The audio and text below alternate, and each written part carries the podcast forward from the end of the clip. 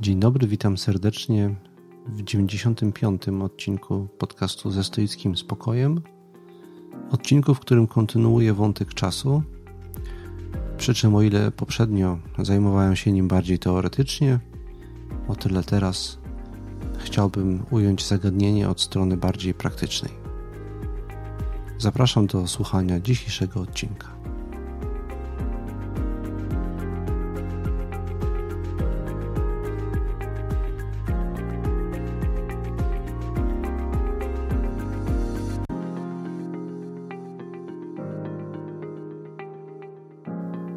Nagrywam ten odcinek, ten dzisiejszy odcinek w ostatni dzień roku szkolnego i w przeddzień mojego wyjazdu na wyprawę rowerową. Właśnie wróciłem z garażyku, gdzie przez ponad dwie godziny walczyłem z pudłem, do którego musiałem zapakować rower. Okazało się dużo mniejsze niż mi się pierwotnie wydawało i musiałem dokonać różnych karkołomnych operacji z rowerem, żeby go tam zmieścić. No i mam nadzieję, że dojedzie w całości. W każdym razie, zanim wyruszę na trasę, to będę musiał się trochę nabiedzić, żeby go złożyć teraz z powrotem. Mm, traktuję to jako wyzwanie. Mm, po prostu mm, jutro, kiedy wyląduję, będę musiał na bieżąco reagować na przeciwności, wszelkie, jakie się pojawią. Więc na razie podchodzę do tego ze spokojem. Zobaczymy, y, jak będzie wyglądała moja pierwsza relacja z podróży, którą Wam obiecałem. W każdym razie, kiedy będziecie słuchać tego odcinka, ta pierwsza już będzie e, e, wrzucona na Instagram, e, bo ja dopiero go, go nagrywam do mojego technika, który montuję, wysyłam go to jutro rano. A jeszcze jest jeden wcześniejszy odcinek, który musi być opublikowany. Więc możliwe, że w stosunku do momentu, w którym nagrywam ten odcinek, on się ukaże za jakieś dwa tygodnie, gdzie będę już dwa tygodnie w podróży. A teraz jeszcze nie wiem, jak to za te dwa tygodnie będzie wyglądać. A więc jestem w takich dwóch czasach i wy jesteście w różnych czasach, bo słuchając mnie obecnego, będziecie wiedzieli już o mnie przyszłym. Wszystko to mówię dlatego, żeby trochę mm, zagaić temat czasu. Mm, zwierzę się też, że dzisiaj przemawiałem na zakończeniu roku szkolnego do młodzieży i nauczycieli i powołałem się na piosenkę Jonasza Kofty i Ala Anaksymandra. Mówiłem o czasie i zachęcałem słuchaczy do tego, żeby spróbowali nabrać perspektywy właśnie w tym okresie wolnym, wakacyjnym dzięki której można zmienić swoją przeszłość. Y, mnie samemu utkwiło w głowie to memento, że my możemy na bieżąco swoimi nastawieniami obecnymi zmienić swoją przeszłość. Przeszłość nas kształtuje, to co przeżyliśmy kiedyś, i to jakie to było, jakie to miało dla nas znaczenie, kształtuje to, jacy jesteśmy dzisiaj jakie mamy relacje. Żal do kogoś z przeszłości o coś, kształtuje to, jak dzisiaj się do tej osoby odnosimy, ale także wpływa na naszą mm, obawę w budowaniu nowych relacji. Więc jeżeli zmienimy stosunek do naszej przeszłości, inaczej rozłożymy akcenty w tym, co jest ważne, co nieważne, co można odpuścić, co można wybaczyć, co można zapomnieć, to też zmieni się nasza przy... obecność, więc nasza, nasza teraźniejszość. Więc te czasy, to jakie konstruujemy sobie w głowie tu i teraz, cały czas są ze sobą w pewnej dynamicznej interakcji. Zanim przejdę do takich bardzo praktycznych rad, jeszcze jedną rzecz chciałem powiedzieć. E, przyszło mi to do głowy jakiś czas temu i to też ma ścisły związek z czasem. E, wiele lat temu czytałem przejmującą książkę Jeana Amerego. To jest taki francuski socjolog, filozof, który przed wielu laty napisał książkę o, o starzeniu się. Właśnie to był esej, taki dłuższy esej o starzeniu się, który miał później kontynuację pod tytułem Podnieść na siebie rękę. E, to jest postać e, tragiczna, w zależności oczywiście od interpretacji można ten tragizm tutaj dostrzegać, bo on y, zakończył życie w efekcie czynu samobójczego. podnieść na siebie rękę jest właśnie o samobójstwie. I to wszystko mm, jest w kontekście czasu przemijania i starzenia się. On y, w tekście o starzeniu się pokazuje, że istotą starzenia się jest coraz większy rozdziew między mną a teraźniejszością, gdzie przez teraźniejszość ma na myśli tempo przemian. Zauważa, że ludzie starsi są wyobcowani, bo oni nie nadążają za przemianami. Nie rozumieją świata, który się koło nich, wokół nich y, y, toczy, mają problem z nadążaniem za nowinkami technicznymi, z prostymi rzeczami, które są dla, proste dla młodych, a dla nich zakładanie konta elektronicznego w banku i inne rzeczy już są pewnego rodzaju przeszkodą. Obsługa tych wszystkich różnych programów, do, do, które dzisiaj są niemożliwe, bez których jest niemożliwe dzisiaj normalnie funkcjonować e, sprawiają, że starsi ludzie są wyobcowani z rzeczywistości. Ta, to narastające poczucie obcości jest jednym ze znaków e, e, z podeszłego wieku, starszego wieku. I to wyobcowanie narasta z każdym, z każdym rokiem. I ta, ta, książka powstała wiele lat temu. Nie sprawdziłem przed nagraniem dzisiejszego odcinka, kiedy powstała dokładnie książka o starzeniu się, e, e, ale no to jest ze 30 myślę lat temu co najmniej, albo 40. I już wtedy on zauważał, że życie przyspiesza. Teraźniejszość przyspiesza coraz szybciej świat się zmienia dookoła, dookoła nas, i, a my y, za tymi zmianami nie nadążamy. Mm, moja obserwacja jest taka, kiedy myślę o współczesnej młodzieży, o wszystkich nas dzisiaj żyjących, że to już nie dotyczy tylko starszych ludzi, właściwie wszyscy nie nadążamy trochę. Za tym, jak wszystko dookoła nas przyspieszyło, i to jest chyba powszechne doświadczenie. Pozytywny aspekt tego jest taki, że starzy ludzie nie, nie czują się tak bardzo wyobcowani, bo wszyscy nie nadążają za technologią. Taką miałem paradoksalną, pozytywną konkluzję, kiedy wróciłem teraz do, do książki Żana Amerego. Ja już mam swoje lata, już zaczynam być mężczyzną w pewnym wieku, jestem po pięćdziesiątce i widzę, że to nienadążanie za rzeczywistością w tej czy innej postaci dotyczy każdego pokolenia w tej chwili. Mm, taką miałem refleksję i od niej dzisiaj chciałem zacząć.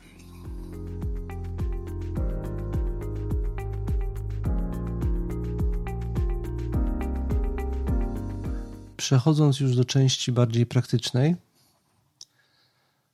chciałem powiedzieć, że są trzy obszary w stoicyzmie, w których czas odgrywa ważną rolę. Pierwszym obszarem są ćwiczenia stoickie, w szczególności jedno ćwiczenie. Wszyscy znacie ćwiczenie perspektywa kosmiczna. Jest to najbardziej chyba znane, często omawiane także przeze mnie ćwiczenie stoickie. I to ćwiczenie ma dwie postaci. Postać pierwsza to jest ta najbardziej popularna postać przestrzenna, e, kiedy mm, próbujemy użyć wyobraźni do tego, żeby nabrać dystansu względem siebie i stopniowo się od siebie oddalamy i widzimy siebie z dużej odległości. Dzięki temu to, co nas w bieżącym momencie boi, boli i niepokoi, to czego się boimy, mm, przestaje być takie bolesne. Z dystansu nabieramy wobec tego do bieżącego doświadczenia innej perspektywy potrafimy odnieść to, jeżeli umiejętnie przeprowadzimy to ćwiczenie do bardziej długowymiarowych, długofalowych celów naszego życia. I widzimy, że to jest tylko jakiś moment, który nie jest aż tak istotny, jak nam się wydaje. Drugą postacią tego ćwiczenia, często uprawianą przez stoików, może nie aż tak popularną, ale też często, mm, to jest perspektywa kosmiczna właśnie w wersji temporalnej, czyli używająca narzędzia czasu do ćwiczenia. E, I to, jak dobrze wiecie, polega na tym, że wyobrażamy sobie siebie za jakiś czas, albo siebie sprzed dłuższego czasu, albo wyobrażamy sobie w ogóle świat za długi okres czasu. Stopniowo oddalamy się od miejsca w czasie, w którym jesteśmy, patrzymy na to, co nam się przydarza, czym się przejmujemy bardzo tu i teraz z perspektywy dużego oddalenia czasowego i zadajemy sobie wtedy, wyobraziwszy to sobie pytanie, któż będzie o naszych obecnych i bieżących troskach pamiętał za 100, 200, 1000 lat, Albo czy my będziemy o nich pamiętać za lat 5-10? I często tak jest, że zwłaszcza osoby, które prowadzą jakieś dzienniki, pamiętniki, ja w młodości to robiłem, i potem do nich zaglądają, to nagle sobie uzmysławiają, że połowa tych rzeczy, którymi żyli, które przeżywali, które im nie dawały zasnąć, w ogóle gdzieś y, zapadła w niepamięć. Nawet nie pamiętają tych rzeczy. Nawet gdyby nie te zapiski w pamiętniku, to, to nie potrafiliby sobie przypomnieć, że tymi rzeczami się przejmowali. Czas biegnie naprzód, nasze życie biegnie naprzód, starzejemy się, dorastamy i z perspektywy ty, tego, tych, tych okresów, tych przybywających dni, nasze troski też bledną y, i odchodzą w niepamięć. I ktoś, kto ma to doświadczenie przemyślane i umie sobie wyobrazić siebie sprzed 10 lat albo siebie starszego o 10 lat, może użyć właśnie czasu jako narzędzia do tego, żeby zdystansować się względem bieżących trosk. Ale tak jak powiedziałem, do tego potrzebna jest, e, do tego potrzebna jest perspektywa. Jest takie powiedzenie, czas leczy rany. Faktycznie tak jest, bo z upływem czasu wiele naszych e, ran się zabliźnia i się goi. Mm, I wydaje mi się, że perspektywa kosmiczna to jest próba zastosowania tego procesu w szybszym czasie, tu i teraz, do sytuacji, z którą mamy tu i teraz. A trzeba sobie wyobrazić, że minęło dużo czasu, e, że mogłoby minąć dużo czasu. I to wyobrażenie samo sprawia, że czujemy, jakby minął ten czas. I ta rana się goi szybciej. Ból, ból, ból przechodzi, nabieramy perspektywy. Więc to jest pierwsze narzędzie, czy pierwszy obszar zastosowania praktycznego mm, doświadczenia czasu. I najbardziej chyba najczęściej spotykany on jest w stoicyzmie. Drugi obszar e, jest związany z jedną z relacji, w których jesteśmy. Stoicyzm, y, to, o tym czasami mówię w moich podcastach, filozofia stoicka opiera się na założeniu, że człowiek jest istotą wielowymiarową i wielorelacyjną i mamy trzy podstawowe relacje, w których jesteśmy w ciągu życia. I takie zrównoważone, harmonijne życie wymaga bycia w tych trzech relacjach. Pierwsza to jest relacja z samym sobą, wymagająca od nas tego, żebyśmy stawali z boku naszej egzystencji, tego, co się dzieje, wychodzili z tej, e, z tego obszaru tych bieżących trosk, z tego kairosu, jak mówiłem to w poprzednim odcinku, e, i stawali w perspektywie kronosu, i zadawali sobie w tej, perspektywie pytanie o siebie, o to, co jest w nas trwałe, kim jesteśmy, do czego zmierzamy. To jest ten kontakt ze sobą. To jest ta pierwsza relacja. Druga relacja to jest relacja z innymi ludźmi. E, relacja, która przechodzi różne wzloty i upadki na przestrzeni naszego życia. Z, jednymi ludźmi się zbliżamy, z innymi oddalamy, ale zawsze jesteśmy w jakichś relacjach i też pracujemy nad jakością tych relacji. To jest stała praca w naszym życiu podejmowana. Trzeci obszar to jest obszar relacji z przyrodą i kosmosem. I wydaje mi się, że właśnie w tym trzecim obszarze największą rolę odgrywa Kronos mm, i doświadczenie czasu jako równowagi, harmonii, obecności tego, co niezmienne. Czas, tak jak powiedziałem w poprzednim odcinku, ma wymiar, dwa wymiary w starożytnej Grecji. Kairosu, czyli chwili, tej bieżączki, która nas doświadcza, dotyka i zmusza do, do galopu. I Kronosu, który y, jest tym czasem długiego trwania, który szuka równowagi i wyrównania wszystkiego. I który z, perspe z pewnej perspektywy patrząc jest trwaniem. E, I tutaj stoicy Moim zdaniem w tym obszarze właśnie to odpowiem na pytanie jednego ze słuchaczy, pana, Piotra, pana Piotra, Rafała, przepraszam. Pytaj, który pytał mnie o ideę wiecznego powrotu. i zastosowanie praktyczne. Moim zdaniem idea wiecznego powrotu służy właśnie relacji z kosmosem, z tym, co niezmienne. Bardzo dobrze oddaje to filozof, którego przytoczyłem w newsletterze do patronów poprzednim, do poprzedniego odcinka był dodany. To jest y, Benedykt Spinoza, który y, w etyce napisał: W naturze rozumu leży, że poznaje rzeczy niejako pod postacią wieczności. E, I wydaje mi się, że to jest też bardzo silnie obecny motyw w antycznym stoicyzmie.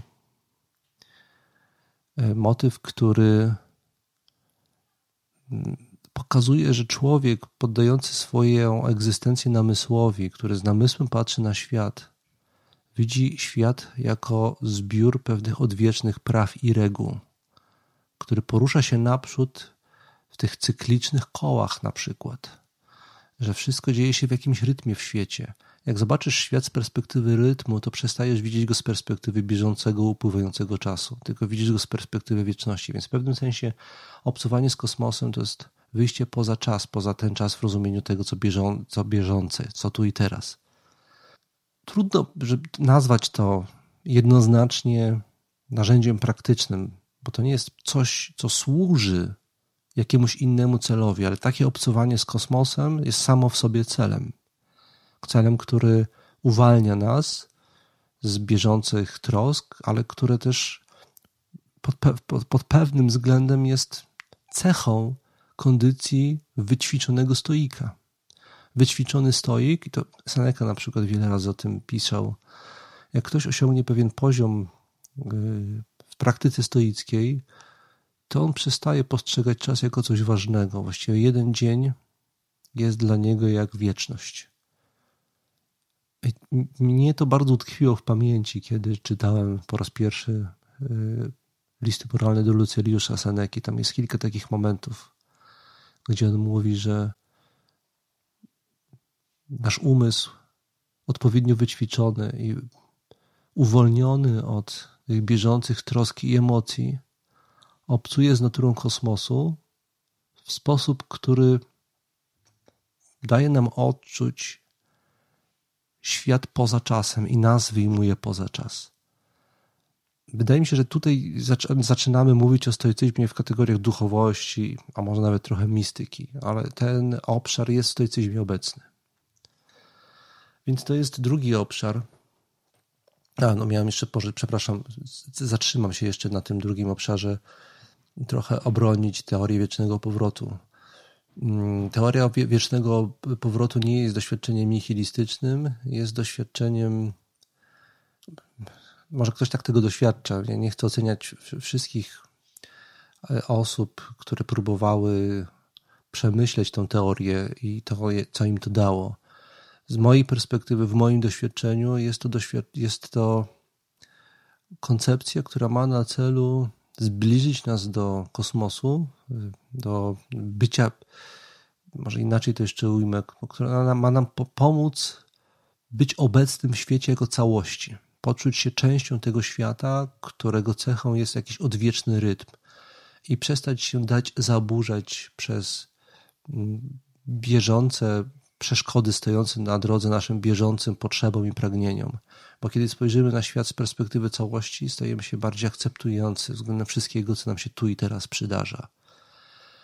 Mm, więc wydaje mi się, że to jest bardzo praktyczne. To się może nie wydawać praktyczne, ale jeżeli wejdziemy głęboko w to doświadczenie i poczujemy ten wielki spokój i dystans i harmonię z kosmosem wynikającym z tego doświadczenia, które ma charakter, tak jak powiedziałem, trochę quasi-mistyczny, zrozumiemy, że można i należy to ujmować w kategoriach praktycznych, przy czym tę praktyczność rozumiemy w bardzo szerokim tego słowa znaczeniu.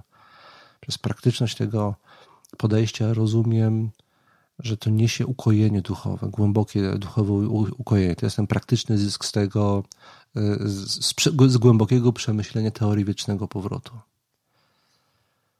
To był drugi obszar. No i trzeci obszar mi został na koniec. Mm, bardzo istotny. Mm, muszę powiedzieć, że ja, kiedy zacząłem się zajmować tematyką czasu, to trochę zapomniałem o tym wymiarze, o tym kontekście i przypomniałem sobie teraz. Nie wiem, czy ktoś z Was pamięta. e, jaki jest tytuł najważniejszego dzieła stoickiego epoki renesansu. To autorem tego dzieła jest Justus Lipsius. Oni wtedy pisali po łacinie teksty i po łacinie to dzieło nosi tytuł Konstantia, czyli o trwałości. Justus Lipsius bardzo trafnie rozpoznał, że głównym kryterium prak skutecznej praktyki stoickiej albo głównym narzędziem skutecznej praktyki stoickiej jest wytrwałość. Umiejętność wytrwania w postanowieniach, pomimo przeciwności. My dzisiaj żyjemy w czasach ciągłych zmian, jesteśmy przyzwyczajeni do tego, że można nieustannie rezygnować z różnych rzeczy, ożenić się w jednym roku, a trzy lata później się rozwieść, y, podjąć jakąś pracę, a później po, zdecydować, że coś nam się nie podoba i, i z nią y, porzucić. Żyjemy nietrwale, niestabilnie, zmiennie. Tymczasem w ujęciu Justusa Lipstiusa stoik jest osobą, dla której cnotą jest trwałość i wytrwałość. My obstajemy przy niektórych postanowieniach nie tylko dlatego, że są dobre, tylko dlatego, że obstawanie przy postanowieniach kształtuje charakter i czyni nas wartościowymi ludźmi, dlatego, że obstawanie trenuje w nas cnoty trwałości i wytrwałości. A więc umiejętność wytrwania w czasie przy czymś ważnym, pomimo przeciwności, jest jednym z elementów, z narzędzi praktyki stoickiej. Czyli, żeby to przełożyć na dzisiejszy kontekst, należy stawiać sobie cele różne, trudne, ważne, e, wymagające czasami dla nas wyjścia poza strefę komfortu. Definiować te cele wyraźnie i dążyć do nich wytrwale nie zmieniając niczego w, w definicji celu. I to jest inny rodzaj zastosowania czasu do naszej praktyki. Określa nas to, mówiąc to jeszcze od, od, od strony wartości to ujmując, określa nas to, co y, trwale nazywamy jako nasz najważniejszy wartościowy cel w życiu i, i do czego trwale dążymy. Chyba bym powiedział najchętniej, że to też definiuje naszą tożsamość. Na jednym z ostatnich warsztatów, właśnie tych poświęconych y, Spinozie, dyskutowaliśmy o istocie kondycji człowieka, kim my jesteśmy. I po, niektóre moje lektury, zresztą tutaj na nie wskazywałem, sugerują, że tym, co nas definiuje, to jest umiejętność obstawania przy pewnych wartościach. Obstawania, czyli trwania przy czymś. Czyli definiuje nas wytrwanie w czasie przy czymś ważnym. Jesteśmy tym, przy czym jesteśmy w stanie wytrwać nie tym, co omówimy sobie tu i teraz, tylko tym, co świadczy o nas y, w długim wymiarze czasu. Więc to jest definiujący i, tożsamościowy aspekt czasu w praktyce stoickiej, tak bym podsumował. Mm, a więc my to powinniśmy czas nie traktować jako próbę też. Próbę wytrwania przy czymś. Przy małżeństwie na przykład, które jest trudne, ale my chcemy nad nim pracować. W pracy która jest trudna, ale uważamy, że trzeba wytrwać i starać się zmienić środowisko, a nie po prostu porzucać, bo coś nam się nie podoba i w wielu innych obszarach tak samo.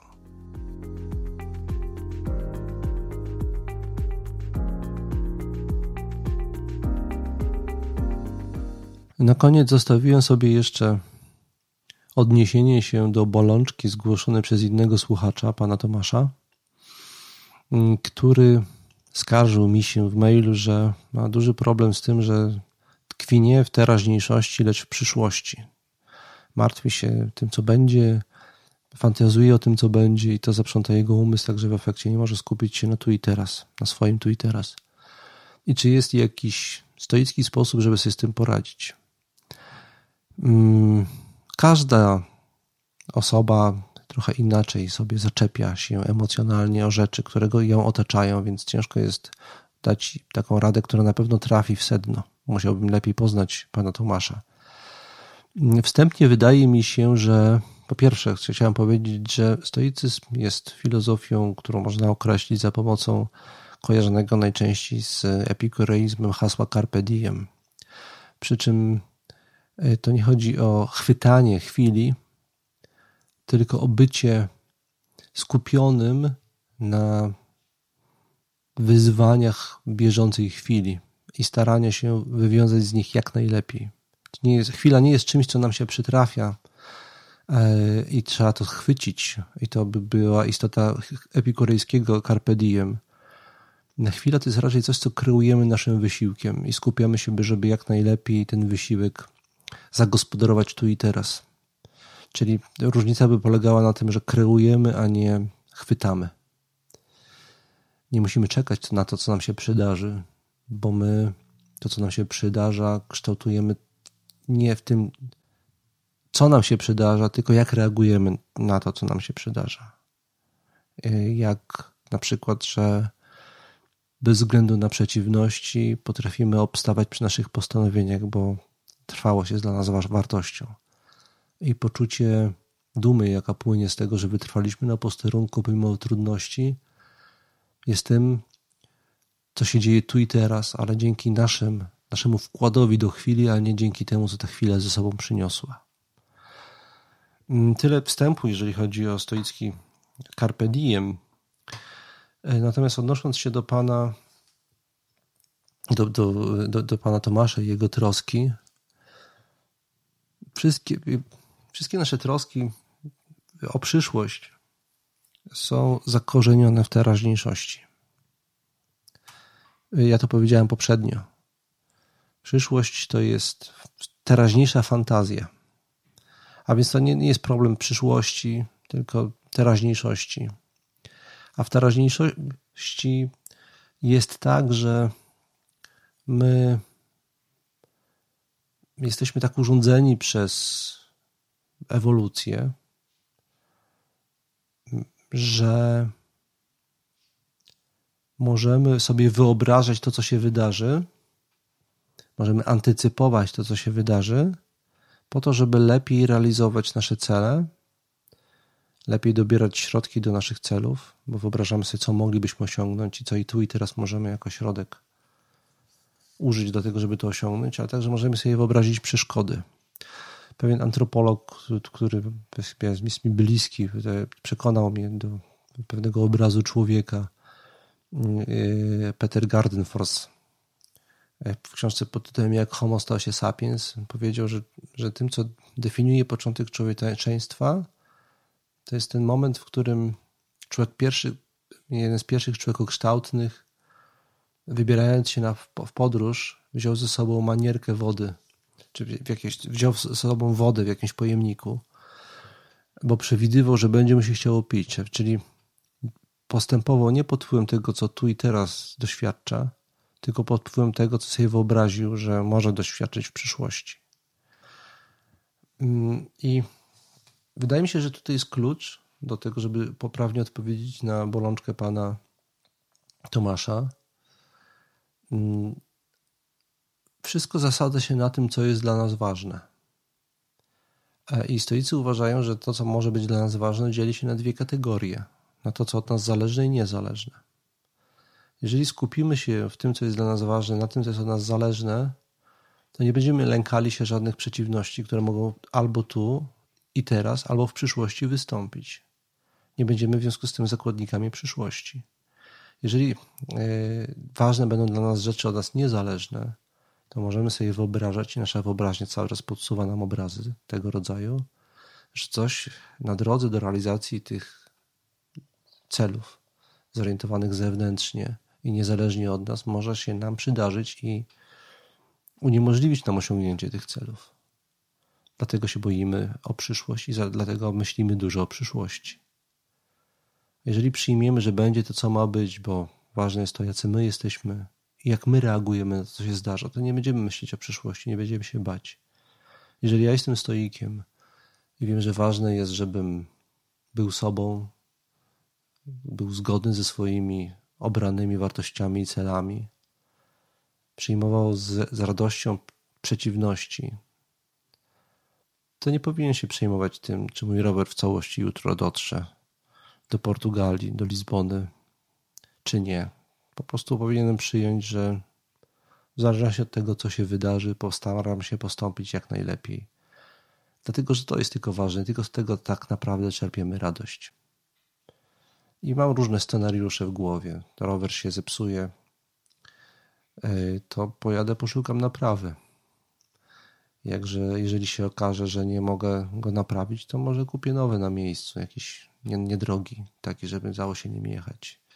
Mogę nawet pożyczyć pieniądze w tym celu. Jest wiele opcji zawsze przed nami. Chodzi o to, żebyśmy mieli otwartą głowę i byli gotowi podjąć te opcje, żeby mierzyć się ze światem i mieć z nim dobry kontakt. Tyle, jeżeli chodzi o radę dla pana Tomasza.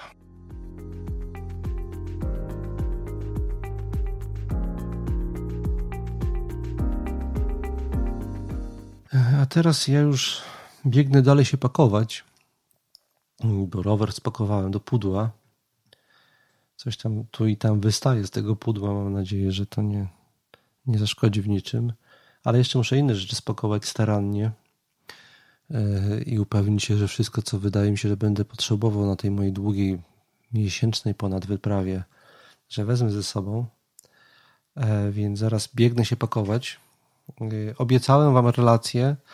Będę wrzucał rolki. Mam, przeszedłem szkolenie już dzisiaj z tego. Będę wrzucał rolki od jutra na y, Instagramie, ale wy już o tym wiecie, bo nagrywam to w dzień wyjazdu, a wy to nagranie usłyszycie prawdopodobnie około dwóch tygodni po moim wyjeździe, więc sam jestem ciekaw, co już obejrzeliście nagrywając to.